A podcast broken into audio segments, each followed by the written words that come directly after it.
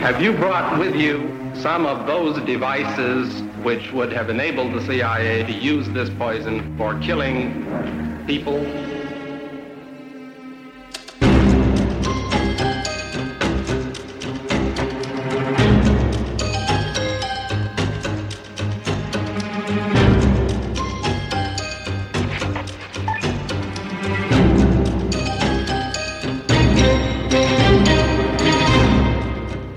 Hun, han kommer hjem til frokost tit, ikke? og hun kender lyden af bilen.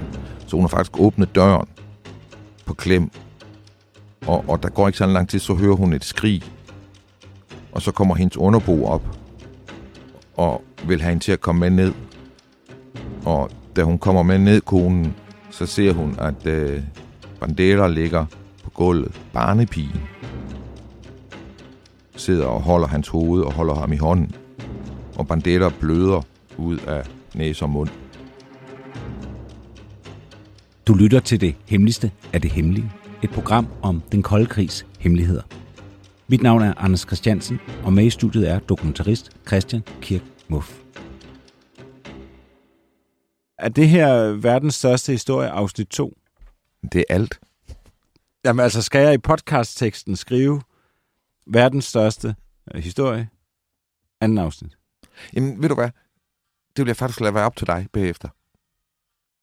Fordi, ja, du ved, når jeg, jeg siger jo, at det hele hænger sammen. Mm-hmm. Ikke? Men, men altså, det er jo også sådan, hvordan definerer man, at ting hænger sammen? Mm. Du kan jo prøve at høre på det her, så kan du sige, "Men synes du, det hænger sammen med, med det, jeg ligesom har øh, projiceret, øh, som, ja, ligesom har deklareret, jeg vil fortælle med verdens største historie. Ja. Vi kommer dybt ned i en historie i dag. Og det er en historie, hvor da jeg sådan ligesom forberedte at skulle fortælle den, så gik det op for mig, at vi har virkelig fået øh, et fedt grundlag at fortælle om de her ting på. Altså, hvis man ligesom tager summen af alt det, vi har fortalt i de her programmer, så er det jo blevet sådan et univers. Øh, øh, og når jeg siger, at tingene hænger sammen, så er det jo fordi, nu kan vi begynde at, at, at høste fordelene af, at vi har det her kæmpe bagtæppe. Fordi nu er der nogle af de forskellige afsnit, som egentlig ikke har noget med hinanden at gøre, men de begynder nu at, at have noget med hinanden at gøre. Altså, der er nogle stik, man kan tage hjem i forhold til at sige, jamen, vi forstår faktisk, hvad der skete der. Mm. Fordi vi kender den der organisation, eller vi kender den person, eller vi kender den logik. Altså, der begynder at være koncepter og begreber, personer og skæbner, som, som vi forstår, når, når, når vi øh, skal høre de her historier. Ikke? Og det er jo en kæmpe fordel, og det er der i, øh, i det, vi skal kigge på i dag. Øh, og når man kan sige, at det her det er verdens største historie, jeg synes, det hænger sammen med det, så er det fordi, at det her det er sådan en, et kig ind under motorhjelmen i den kolde krig. Altså, øh, det vi har set i vores programmer er sådan et univers af personlige kontakter, organisatoriske kontakter, strategiske interesser, som konvergerer i det der skjulte skyggespil, øh, vi kalder den kolde krig. Og i dag er motoren lidt ind i motoren på det.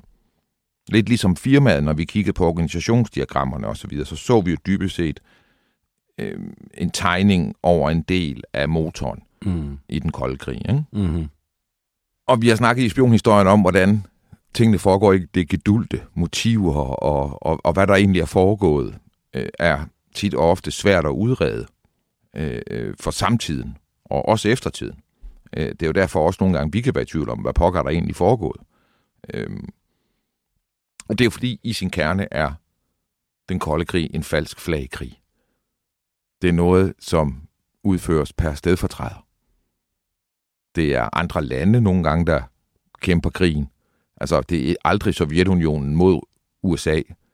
Det er USA mod nogen, de siger repræsenterer Sovjetunionen, for eksempel Nordvietnam. Mm. Eller det er øh, øh, et kommunistisk styre imod nogen, de siger repræsenterer USA og imperialisterne. Øhm, altså, øh, og, og så er det gennem, en, altså, så er det gennem dækorganisationerne jo også, at den her krig foregår. Og det er det miljø, vi skal lidt ind i nu. Øh, vi har snakket om Stefan Bandera før. Ja.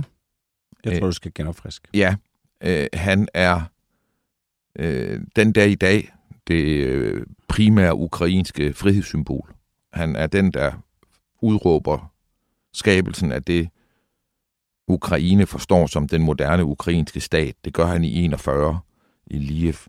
Øh, og, øh, og det hylder man ham stadigvæk for. Altså, du vil øh, øh, se faner for ham og, og sange om ham og, og, og soldater ved fronten i dag, der hylder ham. Han er et, et stort frihedssymbol. Han er også et problematisk frihedssymbol. Og, og øh, ukrainerne fortæller en historie om, at de ligesom har fjernet ham fra det politiske og gjort ham til et tomt symbol, altså et, et, et virkelig et, bare et rent symbol. Mm. Øh, og, og, og, og det han egentlig gjorde i dele af 2. verdenskrig, det har man ligesom... Det er ikke en del af det symbol. Det er det, de for, sådan forsøger man at forklare det i Ukraine. Og hvad er problemet med ham? Ja, problemet er, at han er på tyskernes side under 2. verdenskrig og, og øh, altså, deler sådan nogle flyers ud øh, om, at polakker og jøder og russere og, øh, og kommunister skal udslettes. Øh, og hans organisation, OUN, øh, er en aktiv deltager øh, i det her. Hjælper tyskerne. Ikke? Mm. Og, og øh, ja, det er jo et problem. Ja. Øh, øh, men øh, han bliver ikke dømt. Hans organisation bliver heller ikke øh, dømt, øh, ført til ansvar i Vest efter krigen. Øh, øh, man forsøger at få ham udleveret fra, fra øst, altså fra russisk side, sovjetisk side, men man vil ikke udlevere ham. Øh, de anser ham for at være en krigsforbryder. Øh, det kommunistiske styre i Rusland, Sovjetunionen, øh, som Ukraine jo er en del af. Ukraine er jo ikke en selvstændig øh, øh, stat på den måde. Nej. Under det russiske styre, eller under det sovjetiske styre, ikke? Og, og øh, altså, han, den her Bandera og hans flok, de bliver sådan en, de kalder sig en eksilregering. Øh, og han har sådan en stor organisation, der ligesom lever af tilskud fra, fra andre flygtninge fra Ukraine og, og også fra efterretningstjenester og andre, der ligesom støtter den antikommunistiske frihedskamp i Øst. Og han bor øh, øh, i, øh, i 1959, hvor det meste af vores historie skal foregå, der bor han i München. Og altså på nær de, han arbejder sammen med i hans hovedkvarter, der ligger i München, øh, så kender alle andre ham som øh, Herr Poppel.